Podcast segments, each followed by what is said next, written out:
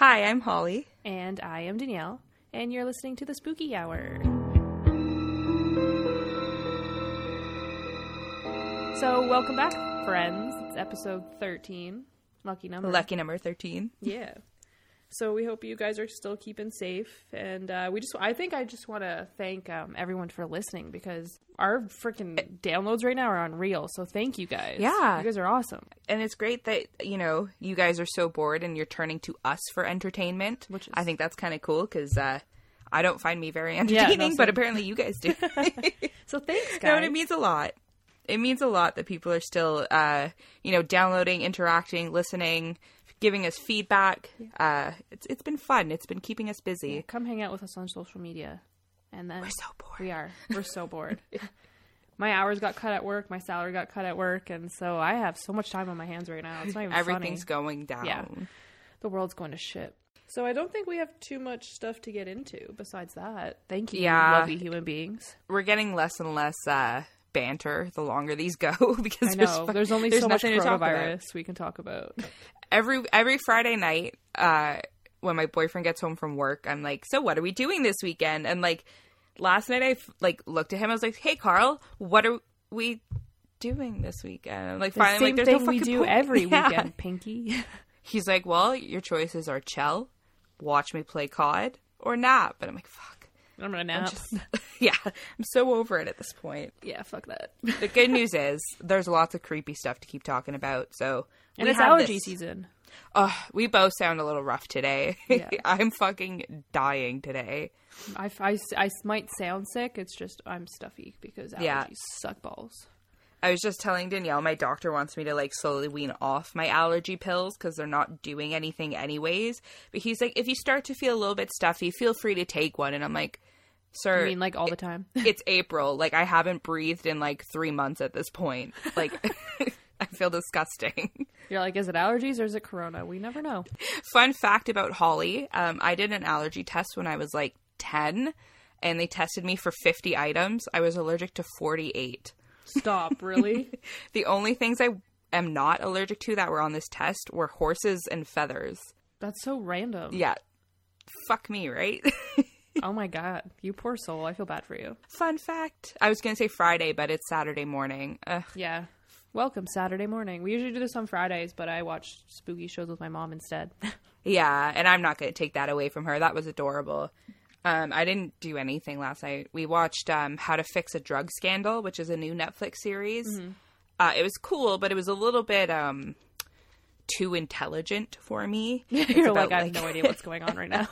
yeah, well, it's about like drug scandals in like labs. So, like, this one girl works at a police lab testing coke and stuff, and she ends up like cooking like Coke? crack at her job and like smoking crack and stuff. And uh, she gets caught, but it's just like there's a lot of scientific terms and stuff. So, Oh, so Carl, Carl was was super into it. Yeah. Yeah. he was like having the time of his life, and we had to keep pausing because I'm like, "What's that mean? What's that mean? What's that mean?" You're like, I have no idea what's going on right now. Yeah, it it is good, but it's um it's a thinker. It's not Yeah. like a get stoned and watch. It's a like pay attention to it kind of watch. And you were probably stoned. I was stoned. Yeah, I was the latter or the first one. Anyways, this is getting bad. But do we want to jump into today? Yeah, let's get going. Okay, so the Did you say please? No, I said spookies, but please too. Oh. Yes, please. um, so I know last week Holly took us to Alaska, so I'm taking yeah. y'all back to Alaska because why the fuck not? Um, so I'm going to talk about the Alaska Triangle, like the Bermuda Triangle, but cold. but colder. Yeah, way colder. it's exactly it, pretty much. Um, so it's exactly what you think. It's a creepy triangle where people have gone missing and have never been found ever again, just vanished. Um, so the triangle has three main points. It's Juneau, Barrow, and Anchorage, which is Alaska's largest city.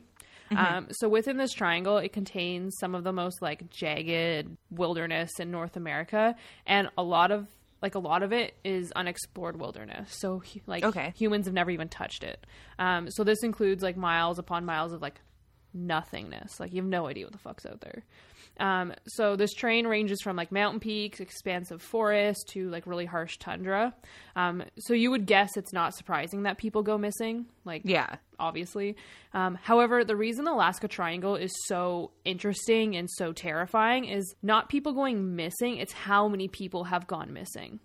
And How many? most of the, I'll tell you, and most of the people who have gone missing have just vanished. So they've disappeared with no trace, no evidence, no bodies ever found, which is Creepy. fucking creepy. Yeah. So this is just a count from 1988 until now. So people have gone missing before 1998, but they decided to keep track of it as of 1988. So since 1988, there have been more than 16,000 people who have Oh, vanished wow. just within this triangle. So this includes locals, tourists, hikers, and air, like airplanes, like air, airplane passengers. So my question now is if so many people have gone missing there, why are people still going? Right? Wait, oh, I'd no one survived this place? Let's go camp there. I didn't know this existed. My dad told me. My Me dad tells me. My dad tells me a lot of this shit, but my dad told me about this, and I was like, "That's not true." And he's like, "No, like look it up. It's a thing." And- That's insane. yeah. Side note, we should get your dad on the podcast. We should. Let's let's get him a mic. He would make fun of me the whole time, so let's not do that. It'd be hilarious. Me and him would just rip on you the whole time. yeah, you guys would. It'd be terrible. But yeah, that'd be. A, he'd probably fucking love it. But I Let's do it. Most of my like conspiracy theories, which is this, and um, a lot of like UFO stuff, is from my dad. Yeah. I think we should do that one day. Let's buy him a mic. He can be our co- uh, co-host for the day. Our very first. I love it. Yeah. Special guest. Yeah. So yeah, so sixteen thousand people, which is a fuck ton of people, and that's just from Yeah. 1988. So there's obviously that number could be way fucking higher. So there is a very, I guess you could say, like high profile case um, of an airplane vanishing within this triangle, and this kind of like started the widespread um, attention of the Alaska Triangle. Um, so in October 1972, an airplane carrying House Majority Leader Hale Boggs and Representative Nick Beck, I think I'm pronouncing that wrong, um, vanished while en route from Anchorage to Juneau. So they were on like some port, some kind of like campaign fundraiser. Um, Okay. So there was also Russell Brown on board, and their pilot's name was Don Jonz. So obviously there was some pretty like important people on this plane, and it vanished. So out of thin air, and have no idea where it went. Um, so this sparked a 39 day search, but no evidence was ever found, and they have no idea what happened to the men.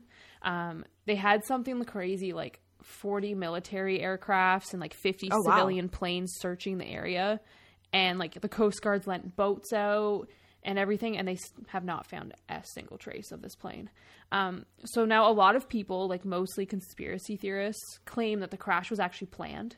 And it was covered up by the head of FBI at the time. So the main FBI guy, his name was J. Edgar Hoover, and it said that he had some pretty like notorious and like intense power struggles with Hale Boggs.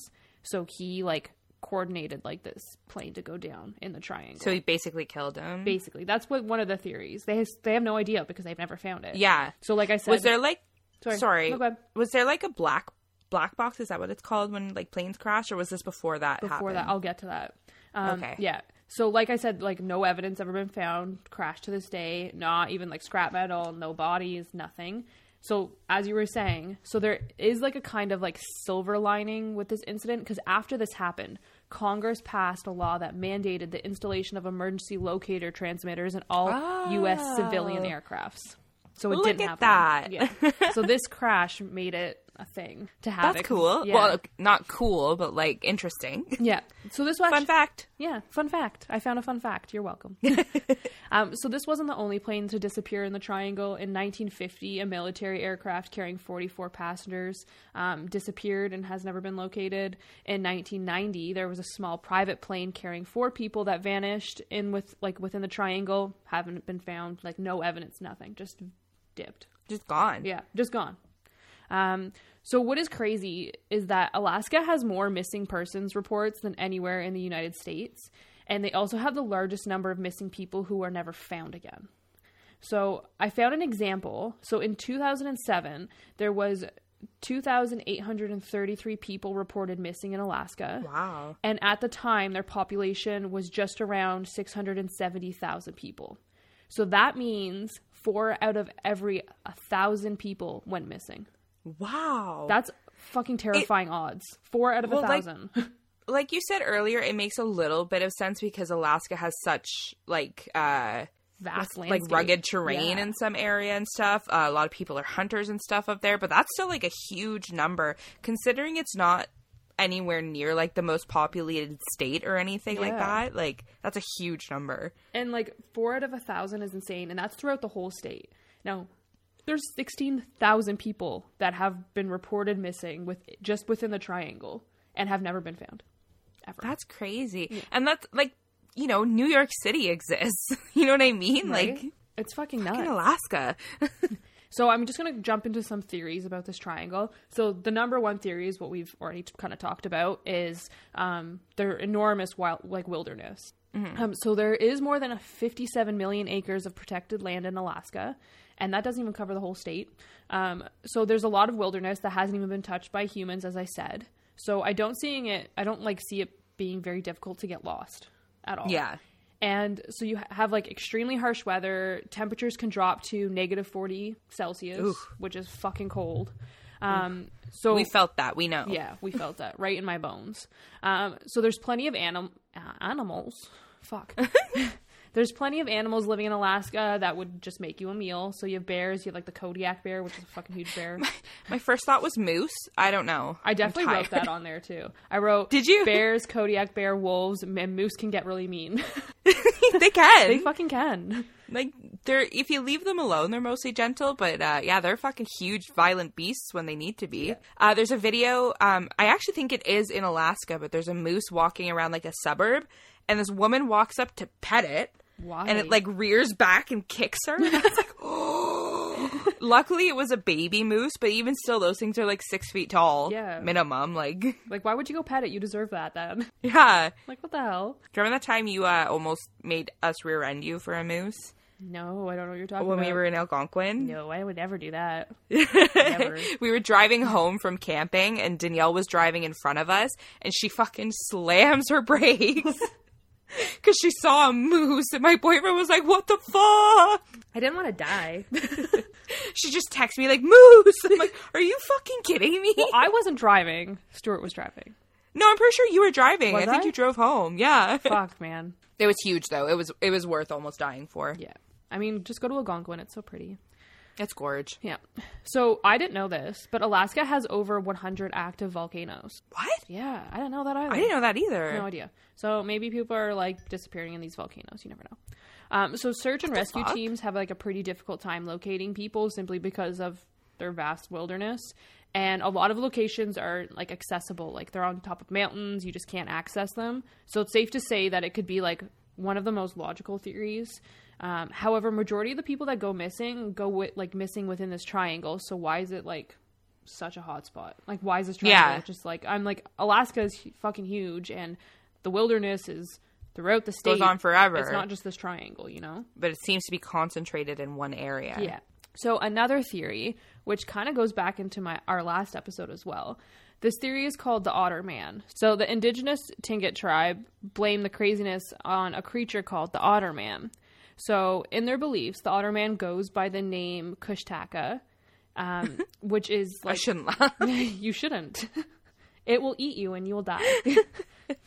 it's just Kush. True. You're such a two year old. I am. Um, so Kushtaka, and he's a shape shifting demon who is usually seen as like a cross between a man and an otter. Um, it's said that this demon lures people near the water and does this by portraying children or women screaming for help.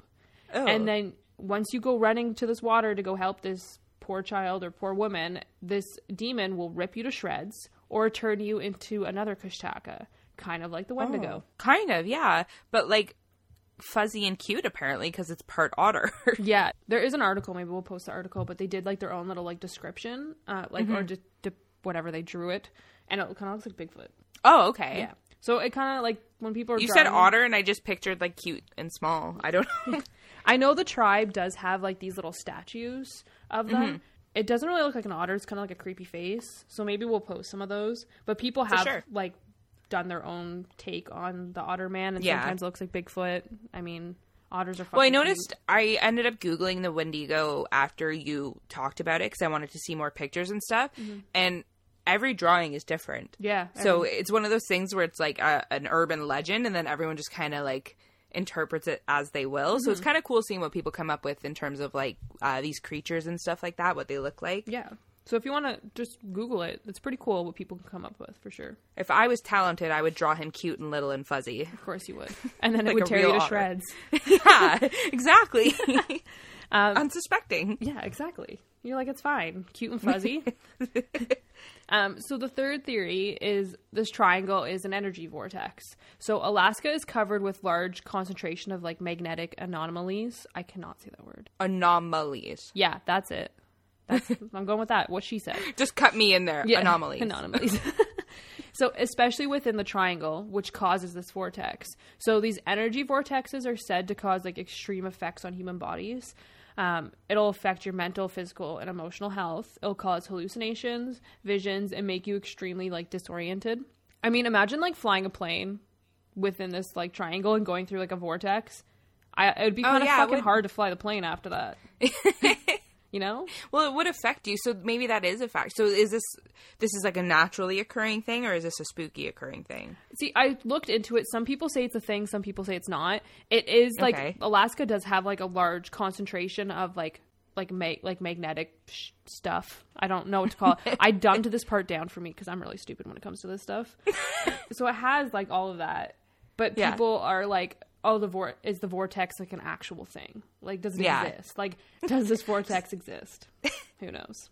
Dun, dun, Dun, dun, dun. So it's kind of spooky. So these vortexes can also affect electrical instruments and make them malfunction. So like a compass if you're hiking, a fucking goddamn airplane. So it's kind of like ghosty, almost like you know how equipment screws up when ghosts are around. Mm-hmm. Same kind It's of the vibe. same kind of thing.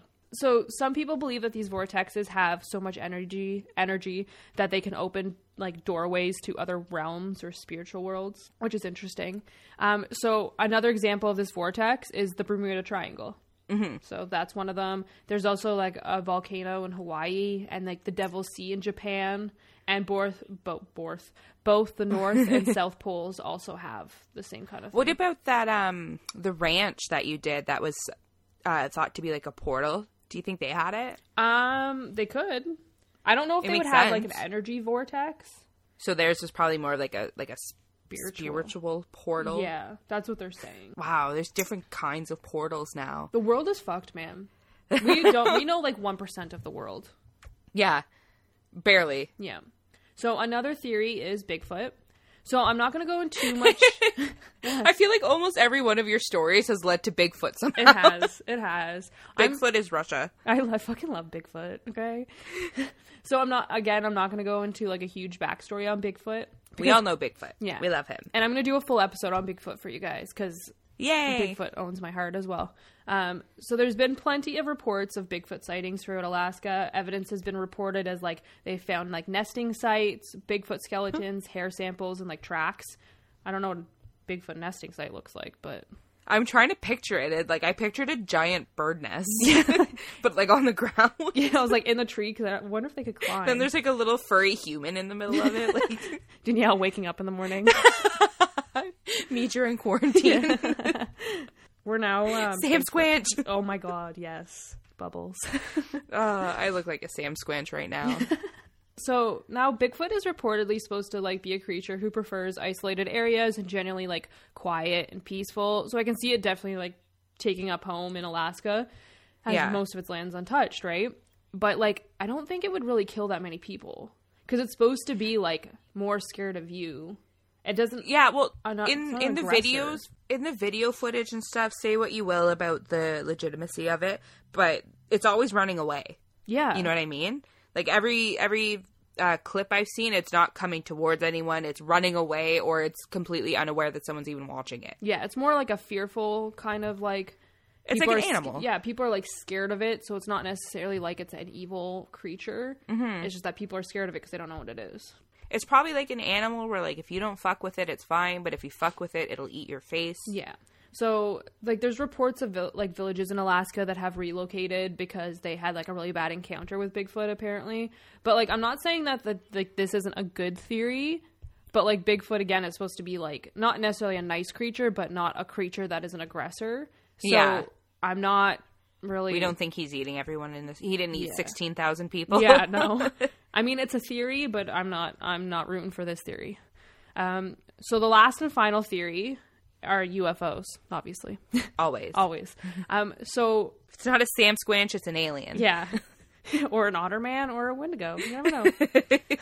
I'm on a track right now. I'm on a path. I like it. So I'm just gonna go into like a little um, example of what happened with because there isn't too much detail on the UFOs in the Alaskan Triangle, but there is a reported um, incident that happened. So in 1986, there was a Japanese plane flying from Iceland to Anchorage. During its flight, three identified flying objects started following the plane. They followed it for about 400 miles, which was coincidentally like right when they got into the Alaskan Triangle. Um, so Oh. yeah, so it's reported that one of them was like like one of the flying objects was twice the size of the plane, and the other wow. two were like two smaller ones. So the flight crew uh, said that they saw flashing lights following their plane, and the air traffic controllers said they received something um, unidentifiable on their radar, and it was like five miles away from the plane. So they saw it. Like it's not like they So it was a thing that happened. yeah, so it was on their radar. They saw it happen. Um, so the pilot stated that it was like a mothership and like two smaller, Yeah, like that's what I fighting, was like fighter Yeah. ships. They're just going out for a nice stroll. They were stuck in quarantine for a while and they wanted to get out. Leave them alone. Um, so these objects, he, the pilot stated that these objects would disappear and then reappear quickly, um, and they can move fast and stop suddenly. So like your typical UFO. Yeah. Flying pattern. Yeah, exactly. Um, so the pilot did try to escape the UFOs. Um, they did reach out to like their ground crew. Um, and received permission to fly at a lower altitude and made like self like several turns to try and get away, but the UFOs just kept following. Like they Wow. yeah. Um, they said that after about 40 minutes, the the UFOs just disappeared. They just fucking Were they, so they disappeared when they were already in the triangle. yeah, they just took off. Like they didn't do anything. Sounds like they like chased them into it almost. yeah, it's really weird. So they just followed them around and then just disappeared. Like nothing happened. They didn't die. They got out of there. So UFOs, Weird. like, are they beaming people up in the triangle? Is that why we can't find their bodies? Take me. Please don't. That'd be weird. so the Travel Channel actually just released a series called The Alaska Triangle. And I didn't Oh, know about this either. So I'm going to go watch it. I want to go watch it. Yeah. Yeah. So the travel But it's a cool show, so yeah. we're gonna watch it at least. Yeah. Check it out. So that's kind of interesting. It's kind of nice that like cuz I didn't know a lot about it. My dad told me about it. So he's Yeah. kind of got me interested in it. So it's nice to see like m- more people talking about it, right? Well, yeah, because I it's not common. Mm-hmm. Like everyone talks about the Bermuda Triangle, so it's cool to see. And you mentioned that there were other similar places as well. Mm-hmm. So I think it'd be cool to sort of investigate: is there a relation between all of these places? Like if you map it out, does it make a pentagram or something? You know what I mean? Yeah. but anyways, yeah, that was really cool. Thanks for educating us on that because I didn't know it existed. You're welcome. So yeah, the Alaska The more- is it UFO? The more I learn, the more I want to go to Alaska. right? And I, I told Carl that you want to go, and he's like, "See, fuck it, I'm taking Danyelle." And I was like, We're gonna go get lost in the Alaskan Triangle, and we're gonna get abducted by UFOs, and you're gonna be sad you missed out. Holly. No, here's the thing. You tell Carl to walk in before you, and then you turn around and go back home. Okay. Great. I do love my boyfriend. It sounds like I don't, but I do. We just like to make fun of them. That's all. we do. Okay, I guess I can get started now. Perfect. Um, so this week's uh, segment, I did it a little bit differently. Uh, there is a reason I did it a little bit differently. Uh, let me know if you like this style of episode because I might do like one a month or one whenever I feel like it because I don't know what a month is anymore. I have no time concept. So, I talk a lot about nature versus nurture, or at least I try to, because I think it's like one of the most fascinating aspects of not even just serial killers, but like humanity in general. Like, are you born a certain way? Are you, is it your environment? Is it a mix of the two? Why is every case different? I just like it. I think it's really fucking cool. I now have Lady Um, Gaga's "Born This Way" song stuck in my head. Born this way, baby. um, I'm not gonna lie, the entire time, I'm pretty sure I write born that way multiple times in this, and every time I was like, baby, I was born this way. um, I almost like made a joke in this, but I felt insensitive, so I didn't. Good job. And then I sang it now anyways. Yeah, we just wanted to let you know that there was going to be a joke, but it's not a joke. So Here's the joke anyways. It's not insensitive anymore. yeah, exactly. Amazing. Um, so yeah, um, I think personally it varies case by case. Uh, some cases are very obvious, like um, Pyro Joe, where he suffered horrendous abuse. He was, you know, uh, sexually assaulted. Uh, he was like a shoe in to become a criminal in the way that he was. Um, and then there's a little girl. I don't know if you've seen it, but fucking everyone I know have seen has seen this YouTube video. Uh, it's a documentary called Child of Rage. Um, I will figure out how to link it if anyone is interested in that. But if you don't know what I'm talking about, um, it's a little girl who suffered abuse at the hands of her parents, and she started showing psychopathic tendencies, but was never actually diagnosed as a psychopath. Um, so she was later adopted by a family, and she started to hurt uh, her younger brother. Uh, she would like stick pins in him and like hit him. Uh, What the fuck? she would like break out of her room in the middle of the night and go in his room to like punch him in his sleep. it's like What fucking fuck? same, I guess. I don't know. Really weird. Um, so her parents started locking her door at night to prevent that. Uh, there was also an incident where she killed a nest of baby birds, the and it's actually really horrifying watching her explain it. So the whole uh, documentary is her interviews with a, a, a therapist of some sort, Okay. and uh, I think I She, remember like, seeing something similar, but it's not ringing it's a bell. very creepy. Yeah. Um, I feel like once you see her face, I'll send it to you when we're done. Once you see her face, you'll be like, "Oh shit, totally know this one." Yeah. Um, but in the documentary, the guy asked her about the baby birds, and she said she found a nest of dead baby birds. And he's like, "Well, that's not what your mom said." He goes, "Did you squish them all?" She goes, "Oh yeah, Like just so she's yeah, I did it. No big deal. yeah." So she she lied, but then was like.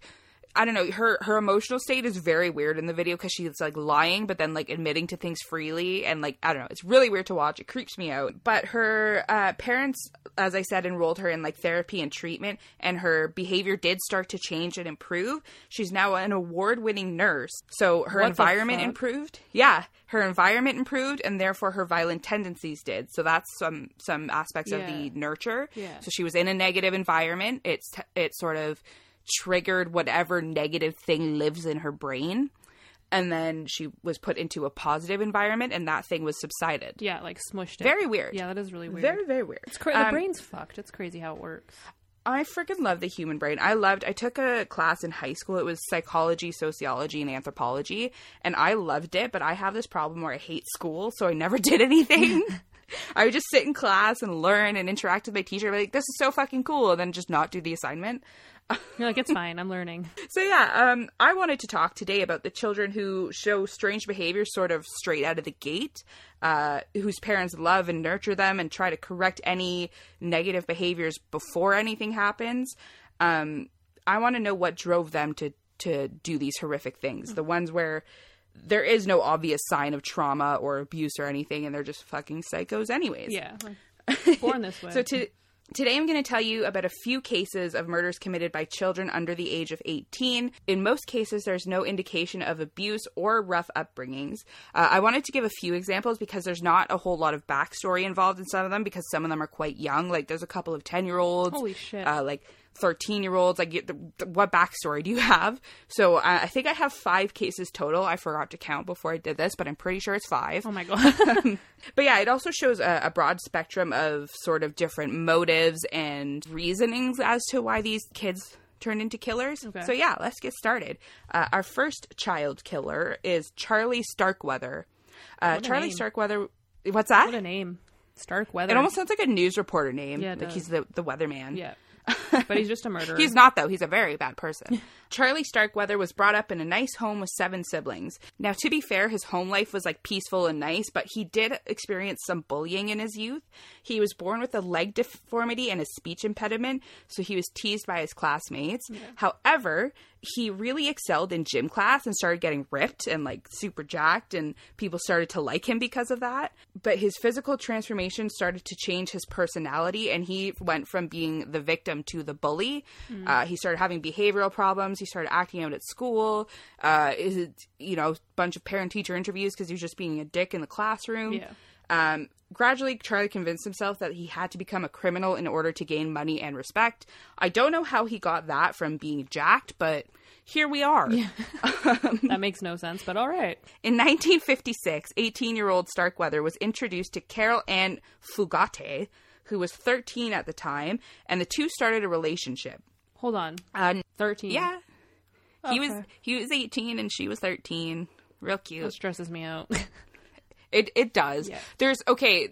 I was talking about this because Carl and I have a, a almost five year age gap. We're four and a half years. These two are five years, but it's worlds different because she was 13. yeah. You know what I mean? Like 27 and I can't math 30 something different.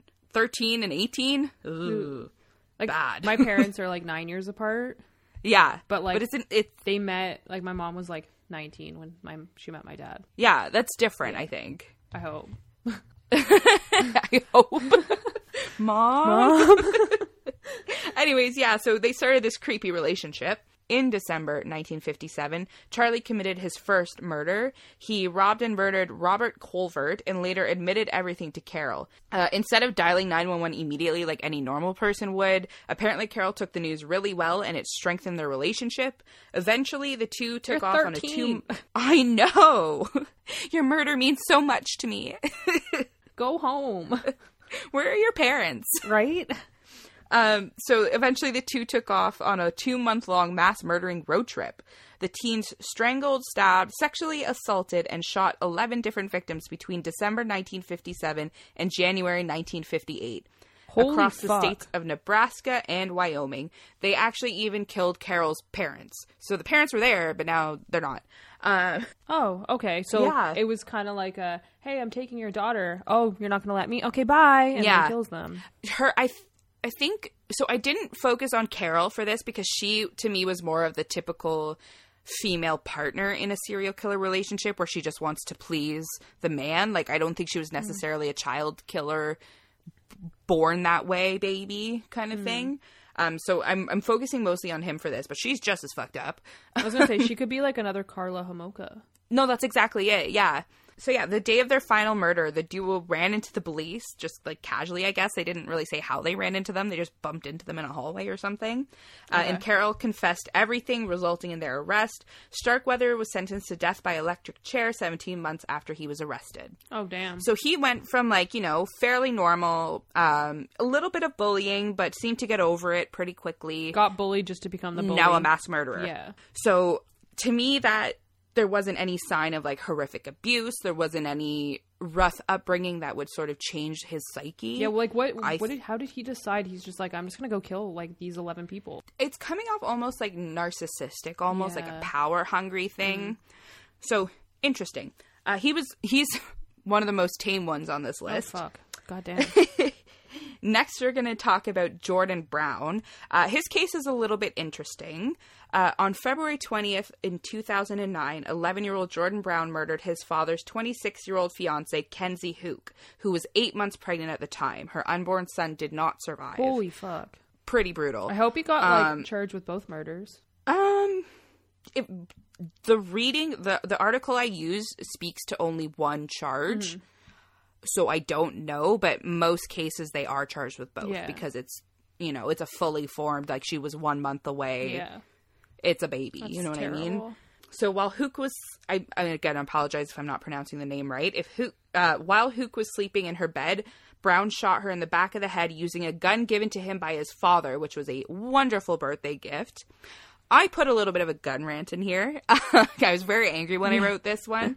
Um, I'm not against gun ownership at all. I know lots of people who hunt for food, who use the whole animal, do the thing, do it correctly.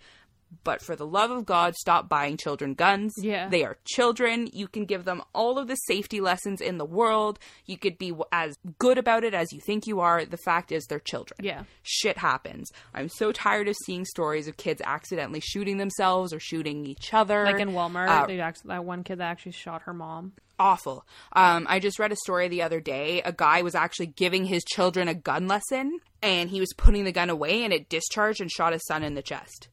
So here he is, being safe, doing the right thing, showing them how to handle a gun, And and still himself. something happens. Yeah. You cannot control fate, okay? Like, just take it out of the equation entirely. Wait till they're 18 or whatever the fucking legal gun age is. Stop buying children guns. Bye. Seriously. Okay. Um, okay, rant done. Goodbye. Oh, I literally wrote rant done at the end of this here. That's funny. Okay, anyways. So Houk's youngest daughter alerted neighbors after Brown had gotten on the school bus, so he murdered. committed the murder, and then just casually went about his day, got on the school bus, went to school. Uh, police arrived later that day to find a child-sized shotgun, which I didn't even know was There's a a child side. What? Fucking stupid. Like they sell junior models of shotguns for kids. I would like to talk to the head of their marketing department. I literally have no words. Like I just, I, I'm It's gonna say the wrong stupid. thing, so I'm, I'm just gonna shut my mouth. yeah, and I, I, 100% not against guns. 100% against children with guns. it just doesn't I'm- work. Against people who are irresponsible with guns, and the fact that you can walk into a Walmart and buy Yeah. any gun you want at the age of 18. That was so weird. I forget or- where we were on vacation, but there was definitely like guns in the Walmart, and I was like, "What the fuck?" like, Yeah. It's so wild to me. But yeah, I'm totally, you know, keep your gun. I don't want to take your gun away, but for the love of God, kids do not need guns. kids can't drink, but give them a gun. Yeah, it's fine. Sorry, I'm done. I promise. Um, so yeah, they found a child-sized shotgun, um, and they f- they found it in the house, and uh, it smelled of burnt gunpowder, so it was used recently. Yeah. Um, Jordan was interviewed by Pennsylvania State Police twice that day, uh, and he was arrested the next morning. It was later confirmed that Houk was killed by a youth model Harrington and Richardson 20 gauge shotgun, which was his gun. Uh, pr- prosecutors speculated that Brown killed his stepmother because he was angered by the pending birth of a new sibling and was jealous about the attention his stepsisters already received. Uh, initially, Brown was to be tried as an adult, but was eventually found guilty of first degree murder as a juvenile. In 2018, Brown was actually exonerated as the court determined that the evidence could have been planted by an unknown assailant, and thus it was insufficient to find him culpable beyond reasonable doubt. Very strange case here. There was no real DNA, there was no fingerprints on the gun. Uh, the only thing that sort of led him to that was his little sister's report and the fact that it was his gun. Personally, I think he did it. I mean, like it's his gun. Yeah.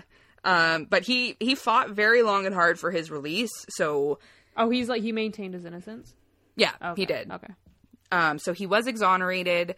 Um, I I agree that it's insufficient evidence, but I still think he did it. um, so next, we're talking about Shirley Wolf and Cindy Collier. Uh, Shirley Wolf was 14 when she met Cindy. They'd known each other for less than a day when they decided to take pretty much the biggest leap of friend- friendship could take murder. Dun, dun, dun. Not a podcast. That's not the biggest leap. It's murder. It's murder. Um, we're not we're not up to par apparently, Holly. yeah, we got to up our game. We went we went the opposite route. We went like normal human being. Clearly, we're not best friends anymore. No, we can't be. The girls went around knocking on various doors of Collier's condominium development in Auburn, California. They used their sort of like innocent girly charm to their advantage to try to get into the apartments of older residents. Uh, they used tactics like asking for directions, asking for a glass of water, asking to use the phone.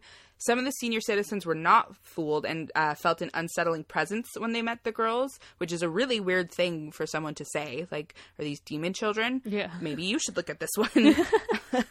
Allegedly, two older women in the complex saw these girls and just immediately locked their doors and closed their windows and drew their blinds and everything. Like, weren't even trying to fuck with it. They just Which is the kind of vibe that I hope you and I bring into a room when we enter it. yeah, they're like fuck these bitches. Let's leave. However, uh, poor Anna Brackett, she was an 86 year old resident in the complex. She did invite the girls into her home. Uh, after Brackett let them in, they brutally stabbed her for her car. Uh, Wolf She died for Brack- her car. That that's all they took. Uh, Wolf grabbed Brackett by the throat and threw her to the floor, and Collier handed her a knife from the kitchen. Wolf repeatedly stabbed her in the neck until she was dead. Uh, before the, they left, the girls ransacked the condo for any scrap money they could find, and as I said, they took the car keys. Uh, so really, they didn't get anything out of it. They got maybe twenty bucks and the fucking car keys. That's fucking terrible. this poor Um, which, as a lady. fourteen and fifteen year old, you can't even legally drive a car anyways. So And Congrats. also, if you're gonna go around driving the car and they're they put out the license plate, to Yeah, find you're the fucked. fucking car. You're like, people are. listen, I didn't say they were smart girls. I know that's true. No one could believe that these uh, two teenage girls were responsible for the heinous act, but when the Placer County Sheriff's de- deputies interviewed Wolf, she confessed pretty much right away. Uh, later, Collier said in an interview, quote, After we did it, we wanted to do another one. We just wanted to kill someone, just for fun. The two were found guilty of first degree murder. And uh, interesting fact, in Shirley's journal for that day uh, was a passage that read, Today, Cindy and I ran away and killed an old lady. It was lots of fun. Okay, so you're fucking morbid as fuck. These girls, uh, again, no signs of abuse or trauma or anything. They just woke Uh, up one day and was like, you know, it's a good idea. Let's kill people. Yeah. And that's Ass hats. man. alarmingly common in these cases. Um, I did read a couple that I did not include because some of them were abused and stuff, but the same kind of vibe. I just wanted to see what it felt like. It looked like fun. I wanted to do it. Yeah. Why does that look like fun to you? Like, why is that? Why- Nor- why is that a normal thought? uh, I'm gonna briefly mention someone towards the end of this. She was I like six, I think six or nine when she did it, and she same vibe. I just wanted to do it. Fucking That's creepy so and weird. fucked. Leave the poor old lady alone. Like, what the hell? I know it broke my heart. I mean, bless her heart. I hope she had a long, full life. Yeah. but still, like she probably just wanted to help them. Those two girls are like the human version of a hemorrhoid. Ew. I'm not you nailed it though. Thank you. You nailed it. Um, so next on this fucking fun-filled list is uh, John Venables and Robert Thompson. I don't like this, is list, br- by the way. This I don't is like it either. Morbid as fuck. Thank you. You're welcome. I, I'm thinking about doing more list style episodes for certain cases. Like I know I mentioned I wanted to do like the the high profile ones in a list, like Charles Manson, Ted Bundy, like the big names. I want to compile them into one list. So this is my test to see how the list works. Apparently Danyelle fucking hates it. it's just so much at once. it's like really dark first thing This in the morning. Danyelle just woke up. Yeah, this is ruining my Saturday, and it just started. I'm sorry. I'll send you puppies after. okay, perfect. Perhaps one of the most famous examples of the natural born killers. Um, they're two 10 year old boys uh, named John Venables and Robert Thompson. They lured a two year old boy named James Bul- Bulger. Um, away from his mom in an England shopping mall in 1993, leading him to nearby train tracks. There, they mutilated the boy so badly his autopsy couldn't actually reveal his cause of death. Um, And he you may two? recognize this case. He was two. And these this kids one's were really five? bad. Yeah, I tried not to include too many details on his death No, because no. it was fucking brutal. If you want to find the details, they're they're out there. Um, but they assaulted him, uh, left him for dead, and left him on the train tracks, active train tracks. That's all I'm gonna say. Oh my fucking god. No, But but these two kids are human versions of hemorrhoids. No, they're worse than hemorrhoids. What fucking asshats, man? Five years old. No, these yeah, these two are these these two are awful. Um so you might recognize this case when you see stills from video footage uh, that was found of these three boys. Uh, it's very eerie footage. The little two-year-old boy is between them. They're all holding hands, walking around. It looks like a group of brothers. And uh, actually, it was uh, later found by witnesses. Uh, the little boy was crying and like witnesses would go up and say oh what's wrong and the boys would be like oh we're lost we can't find our mom we're just gonna go to like this nearby hotel and wait for her there so they were like lying to people to like cover up that this was not their brother this was a kid that they randomly took they managed to come up with a cover sto- like a cover up story. yeah yeah and quite frankly in the least morbid way it's a good cover story you know what i mean Yeah. like I feel like they oh, were is- too smart very yeah for five. s- cunning oh they're 10 they're 10 Oh, they're ten. these guys are 10 Fuck, yeah. I thought there were five. I was like, what the fuck? Can you imagine? um, so yeah, you uh, you might recognize that footage. I'll send it to you after, and I will also post it in the post that we do on Mondays. Um, so many police at the scene, uh, jurors, ju- I can't say this word, jurors in the courtroom, and family members were traumatized to the point of psychological distress by the extent of his injuries. Uh, his injuries totaled a number of 42 Holy shit. on his poor little body. Um, his uncle ended up having to ID the body because the parents just couldn't do it, Yeah. and he ended up like having to go to the hospital for like shock. Yeah. Um, because it was just brutal. Yeah. Um, That's So the the boys had never been known to show signs of violence, and uh, their parents accompanied them throughout their entire trial. John's parents spoke to the press actually, and their statement was particularly heartbreaking because I think it shows that there was a lot of love in that family. Mm-hmm. So it's weird that he sort of took this route. Um, his mother said, quote, he did like to be liked and he loved to have friends. And I think he got involved with the wrong person. Uh, so she's blaming the other kid, basically, which is the opposite of what obviously the other kid's mother Yeah. said. They're both blaming each other. Quote, What he's done is wrong, so he needs to be punished. What upsets me is I've got no way of bringing him up for the rest of his young years, so he's going to lose all of his childhood. And his father added, quote, I feel for that family. I feel so sorry for them. I've lost my son as well. We will never be able to do fun things anymore play football, snooker, things like that. So his family seemed perfectly normal to me. You know what I mean? Like, he's missing out on playing games with his dad. His mom just wants to raise him so badly, and now she can't. Like, there's no signs to me that says that he was abused. Um, I will say, however, in one interview uh, with the police, his parents were in the room, and the police mentioned um, something that he did to the young boy that I don't really want to say aloud. and. Uh, he got really angry and ended up attacking his dad because he didn't want his dad to hear what he did. Really? So it was a very weird outburst, but that was the only record of him having any sort of outburst like that. Yeah, which is fucking weird. So, yeah. like, how you wake up fact. one morning is like, I'm gonna kill somebody today? I don't know. It very well could be the other boy um, as an influence. It could be pure curiosity. Yeah. It could be a brain defect. It could be so many fucking things. Um, after being found guilty in November of 1993, Thompson and Venables became the youngest convicted murderers in Britain for almost 300 years, since Mary Bell, who is the girl I Oh, mentioned earlier, um, I chose to leave her out because, like I said, she was raised in a very negative environment, but her story is interesting.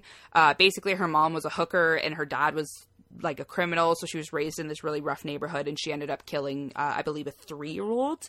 Uh, and the same sort of thing. I just wanted to know what it felt like. Yeah, like whatever. You know what I mean? The same sort of vibe. Uh, after agreeing that the two boys should be publicly identified, the judge decided to place an order forbidding the disclosure of their whereabouts. So we know their names. Uh, we know their families' names. Their families have had to move from their homes. Um, I, I'm pretty sure the one set of parents broke up because it said only the mother fled the country. Oh wow. Um, yeah, so it's it's had a huge impact. Typically, they don't uh, release names of perpetrators under the age of 18 but Yeah. this case was so heinous that they were like fuck these two Yeah. uh, which i'm all for but they won't tell you what prison they're at or what hospital they're at if they chose that route i Yeah. don't know what the ruling was here There's still some kind um, of like protection of over them. yeah Yeah, because they are so young Mm-hmm. and But if you're gonna do a, a fucking act like that, then you, people deserve to know who the fuck you are.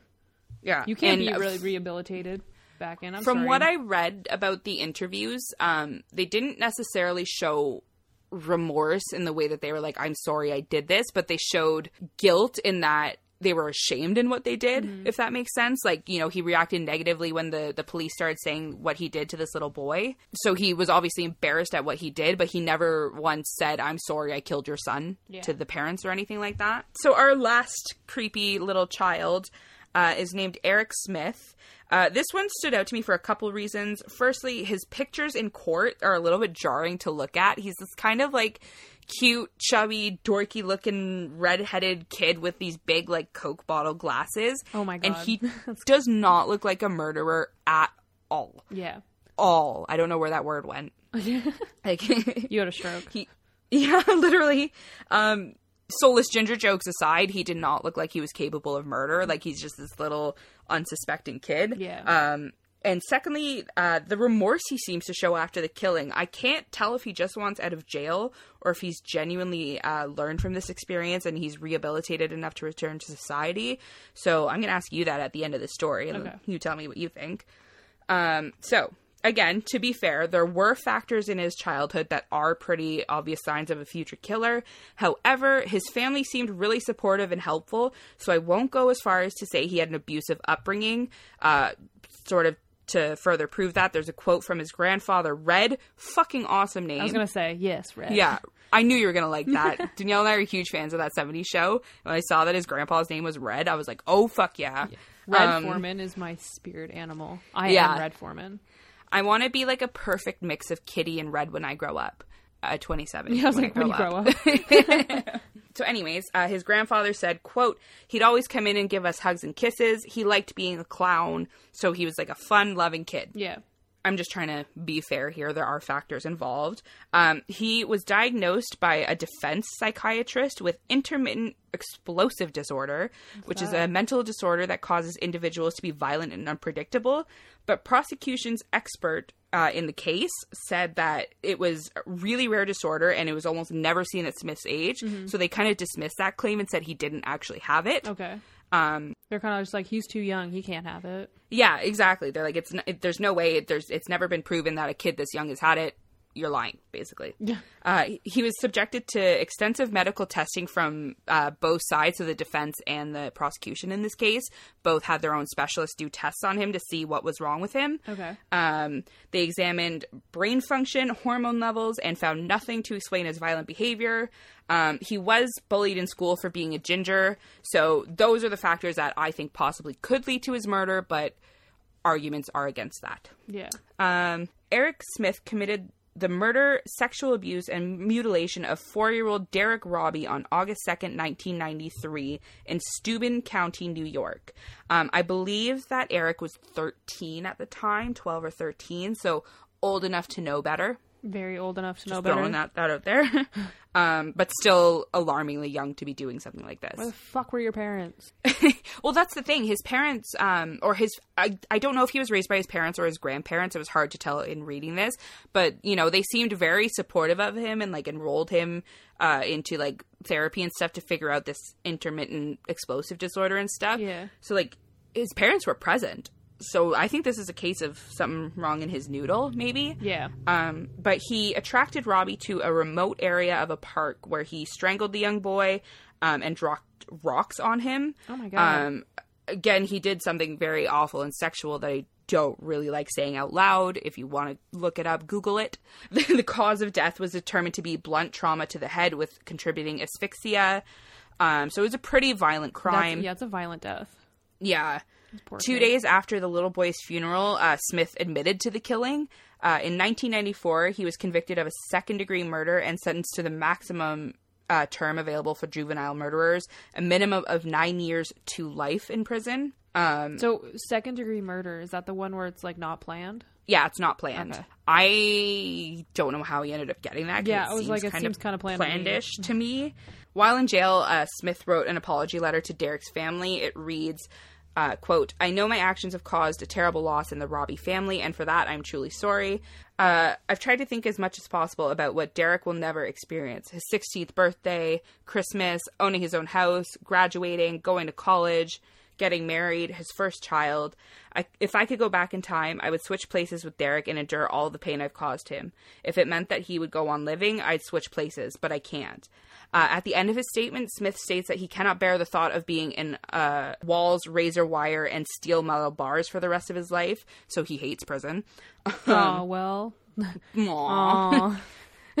uh, Smith has been p- denied parole 10 times since 2002, most recently in January 2020. oh. So well. this year he applied for parole and was denied again. Well, obviously there's a um, good reason to deny you, So do you think that he's genuinely remorseful here? No, fuck that. If he wants to get, he just said, "Oh, I want to get out of jail, so I'm gonna write this note, being like, oh, I'm so sorry that I killed this guy." That was my thought. But then I also have, I'm a Libra. I think I say that a shit ton in this episode. I see two sides of every story. Mm-hmm. So my thought is the whole point of prison is to be rehabilitated, right? Yeah. He was 12, 13 when he went in. He's now, I can't math, between 20 and 40. Could he have grown up in prison? Could he have learned better?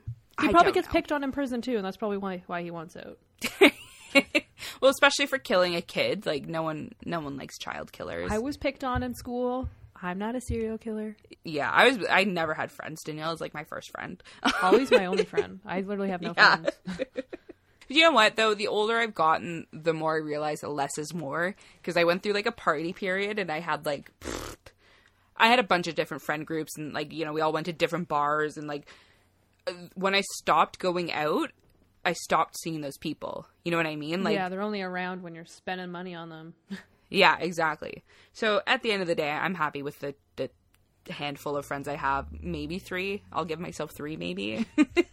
uh, so yeah, I wanted to show uh, a wide variety of different methods, motives, and kind of like overall vibes for these crimes. Uh, I think it's up list. Yeah, I think it's really shocking when a child kills, but it's even more so when it seems to come out of the blue, like when there's no prior signs of distress or anything. Yeah. Uh, so while some of these factors, uh, sorry, some of these cases did have factors that I think did contribute, like bullying and uh, mental disorders and stuff like that. I still think they're different from the sort of nurture killers because none of them really had that like uh, traumatic upbringing where they they never experienced love or anything like that. Yeah. So yeah, that was me trying to explain the nature side of nature versus nurture. That's fucked up. Those kids are fucked. All of them. Every Yeah. single one of them. it was really hard to read about but at Mm. the same time like i always speak like try to look for the psychological aspect of it so i'm like pretending i'm learning and like it's not gross from learning it's fine Listening about like kids getting killed, and especially with kids killing these kids, that's hard. Okay, so uh, thanks for listening to our episode. We kind of had a little malfunction there, so yeah i think i accidentally unplugged my microphone thank god we finished the actual episode but some of our end banter got cut off Yeah. so apologies if this sounds weird danyelle's a wizard so i'm sure she'll make it sound beautiful I'll figure it out. We'll make it work. but yeah quarantine learning guys Yeah. So it's a struggle right now so please bear with us apologies again if it sounds weird Yeah. i'm an idiot technology is hard. Quarantine. It is hard. is. but we got it. i'm like the least techie i'm genuinely so proud of myself that we've managed to record what is this like our third episode Yeah. now where danyelle and stuart are not in the room helping me so the fact that this is my first major fuck up i'm pretty proud of that yeah.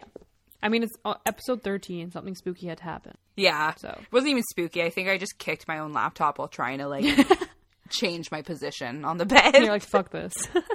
sorry guys but we made it work. So uh thank you again for listening. And thanks for everyone that's listened to our episodes up until now. You guys are awesome. yes we love you guys We do. And if you wanted to come hang out with us, we do have social media. Our Instagram is a spooky hour podcast. You can find us on Twitter at spooky hour. So you can email us in your crazy ass personal stories to the spooky hour podcast 666 at gmail.com. If you have cases you want us to cover, spookiness you want us to cover, let us know. So we did get some uh, stories in, so we are working on that episode. It's going to be in the future, and we'll figure it out. We'll get it down for you. But we did get a couple more in, so that's kind of exciting. It's fun Yeah. reading them because we're just going to read it word for word from your emails, and we're going to give you guys a shout out. It's going to be great. Yeah, no, for sure. And uh, we're it, the reason it's taking so long is we want to try to find out a way that we could both talk to these cases and stuff. Uh, typically, we split our episodes up: spooky versus true crime. So we want to kind of go through all these cases, pick and choose our favorites, fight over who's going to say what for a little bit, and then we'll put together an awesome episode for you guys. Uh, like Danyelle said, please slide in our DMs. I'm loving all of suggestions because I've genuinely not heard of some of these people. Um, your Nana gave me a good one the other day, which I think is adorable. it's nice feeling like we have friends. Yeah, and we wouldn't be here without you guys. So thank you for listening. Yeah, literally, we would not exist without you. Well, we'd exist, but we'd have a lot less fun. Yeah, a lot less fun. But yeah, stay safe, and until next time, Stay spooky.